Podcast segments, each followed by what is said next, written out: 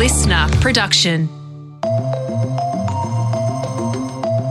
Hey there, I'm Bension Siebert, and thanks for joining me for this afternoon episode of The Briefing. Before we get into it, just a heads up in this episode, we'll be talking about eating disorders and body image. So if you're not in the headspace to hear about those topics right now, maybe give this one a miss or come back to it later. Now, it's likely that you've already come across the hashtag legging legs over the past few weeks, whether it's on your own TikTok feed or the headlines. But if you've missed it, it's all about videos, mostly young women with lean legs, that have been posted under the hashtag with this subtext promoting the idea that you need slim legs to wear leggings. It's faced a backlash, with many quick to point out how harmful it is, with fears it could push young women into restrictive eating habits or excessive exercise just to be part of the trend. Now, TikTok has intervened, and when you search for hashtag leggings legs, you'll be directed to eating disorder help and resources. But it begs the question why do these harmful diet culture trends keep coming back? And what's the best way to fight them when they do? LiSTNR journo Micaela Savage is here to explore these questions with me. Micaela, thanks for coming in. Thanks for having me. So, why is it that we're still talking about diet culture in 2024? Wasn't body positivity supposed to kill this thing years ago? Yeah, well, look, going back to, you know, what diet culture actually is, right? If you look at what the Butterfly Foundation says, which is the, the national charity for all Australians impacted by eating disorders and, and body image issues, diet culture is when dieting is sort of broadly discussed as a set of culturally promoted norms around weight loss. And it also refers to this set of sort of ever-changing myths about, about bodies and about food. You know, for example, like your body weight equals your health or um, you know, you must be thin to be healthy, or if you're fat, then you're lazy and unhealthy. Really, like idealizing thinness while demonizing fatness, and and also, you know, labeling foods as either good or bad. I think we have come a long way for sure, but you know, if we were where we actually needed to be, then we probably wouldn't see trends like hashtags leggings legs popping up still.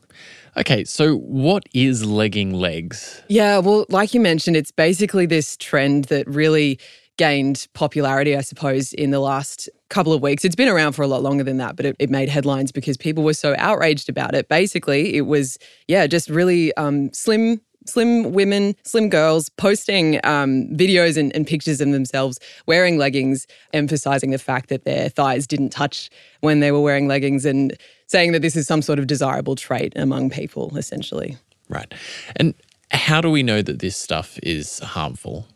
Yeah, well, it's the kind of imagery, I suppose, that has historically been really, um, really dangerous for young girls because it promotes eating disorders. Because when these trends really gain traction, when they're really popular, you know, everyone wants to be like that. But it's not actually attainable to have that kind of body for a lot of people. You know, some people are born that way, and that's that's great, that's beautiful, but not everybody is. And so, people who get caught up with this trend, they're really trying to look this certain way and they're really likely to sort of delve into those really harmful behaviors like restrictive eating, over exercising. And we know that that's genuinely not healthy physically or mentally. So, why do we see these trends resurfacing? Yeah, well, they have a, a, massive history of resurfacing. If you take it back a, a, few decades, I don't know if you remember, there was this heroin chic trend around the 90s. It was this extremely thin, basically like emaciated look. Think of Calvin Klein ads with supermodels like Kate Moss. And then mm. if we fast forward to the yeah to the 2010s, we see this trend kind of repackaged as the the thigh gap, which became super super popular. I remember it from when I was growing up in that era. And it, it, was basically leggings legs. It was this idea that if you're skinny enough to stand with your feet together and your thighs don't touch, which by the way, it largely comes down to your bone structure, not, you know, how much weight you have or you don't have. But anyway, that became really, mm. really desirable. And then for the past few years, we have had this like slightly different slim, thick ideal. You know, think of Kim Kardashian, of course. And we saw this rise of the Brazilian butt lift surgery. Um, and it was a bit of a celebration of curves compared to what we had seen in recent years. But now we're getting to the mid 2020s and this trend has shape shifted again. We're seeing leggings legs. Stuff like buccal fat removal is really popular. We're seeing the popularization of celebrities using Ozempic, so much so that it's thought to have actually caused shortages of the drug for people who actually need it for diabetes treatment. Mm. And I've had a chat about these trends and the way that they shapeshift to Lauren Miller. She's a PhD candidate at Swinburne University and she's looking into the impacts of like filters in social media on women's perception of themselves and of their bodies. And I asked her how she felt when she first heard about leggings legs.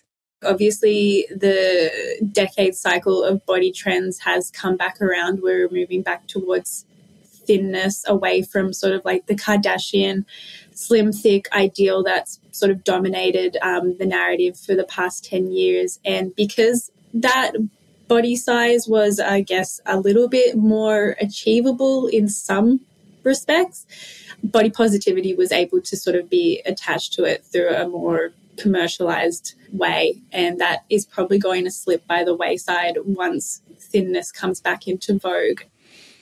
So this thing just keeps on coming back. Are we getting any better at recognizing these trends when they turn up?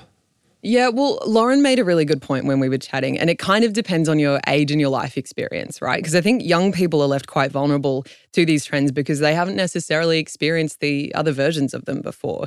Whereas if you have been through the the heroin chic or the thigh gap era and you've come out the other side, then you're better placed to recognize these trends and then also dismiss them for younger people, it is sort of all brand new to them. And they've also developed a very different media literacy to millennials because millennials obviously grew up with sort of like the rise um, and then the ubiquity of the internet, whereas young people have just basically always had phones. And even without the stressor of having a phone in your hand all the time, you just don't really develop media literacy properly until you have had life experience. Like you couldn't really expect them to wade through these things until their mid 20s. Uh, I've also been talking to Melissa Wilton from the Butterfly Foundation about this, and here's what her thoughts were.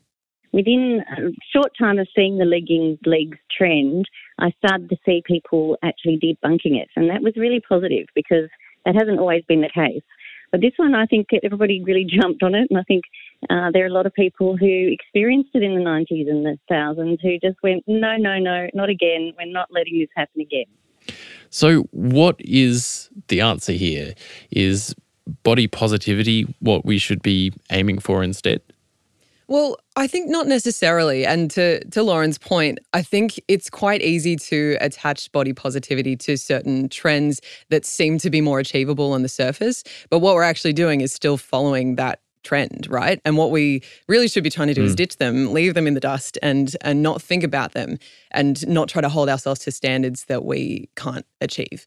So there's this slightly newer concept called body neutrality. I don't know if you've heard about it, but it's basically this idea that you don't really feel positively or negatively about your body. You know, you don't want to hate the way you look or the, the way that you feel, but you also don't necessarily strive towards loving yourself and loving, well, or loving your body, I should say, not yourself.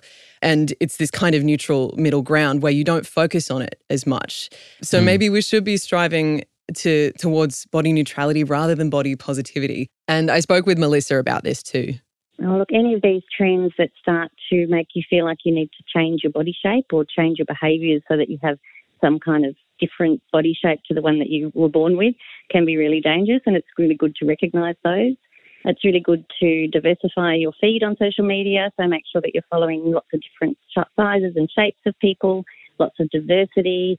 Um, if your friends or if people that you know are actually uh, perpetuating some of these harmful trends, quietly mute them and just move on and try and fill your feed with a lot more positive stuff and I want to mention, you know, we've we've been focusing on women in this episode, but it's not just about women and girls. You know, these trends and other trends impact men and boys. You know, I've got friends with teenage boys who feel like it's totally normal to have the physique of a bodybuilder um, because that's all they're seeing in the media, basically. Even though in reality, of course, that's not normal at all. It's something people have to work really, really hard for and can often dip into really unhealthy habits in order to mm-hmm. achieve that look. And there are harmful trends that also impact people of gender diverse identities. And you know, I don't want to minimize minimize their experiences just because we're not talking about them today. And maybe we should do more episodes on other people's experiences of diet culture. But I do think this is a really important conversation to be having. Absolutely. Well, Micaela, thanks so much for joining us for it. Thanks for having me. Micaela Savage there. And there's an insightful line on diet culture on the Butterfly Foundation website. It says, When we see diet culture as something that exists outside us, as something we're surrounded by and sometimes internalize, it gives us permission to be self compassionate about our eating practices and reflect on weight loss as a broader political project that can be challenged. And remember, if you do need support with an eating disorder or you've got body image concerns, you can call Butterfly's National Helpline on 1 800 EDHOPE.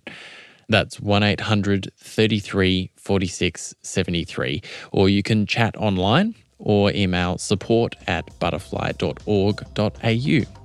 That's it for today. Listen in tomorrow from 6 a.m. when we find out if a new drug could make your four legged best friend live a much longer life. And if you want to be part of the show and get an inside look as to how it's made, search the Briefing Podcast on Instagram and join our broadcast channel. I'll be back in the afternoon from 3 p.m. My name's Bension Siebert.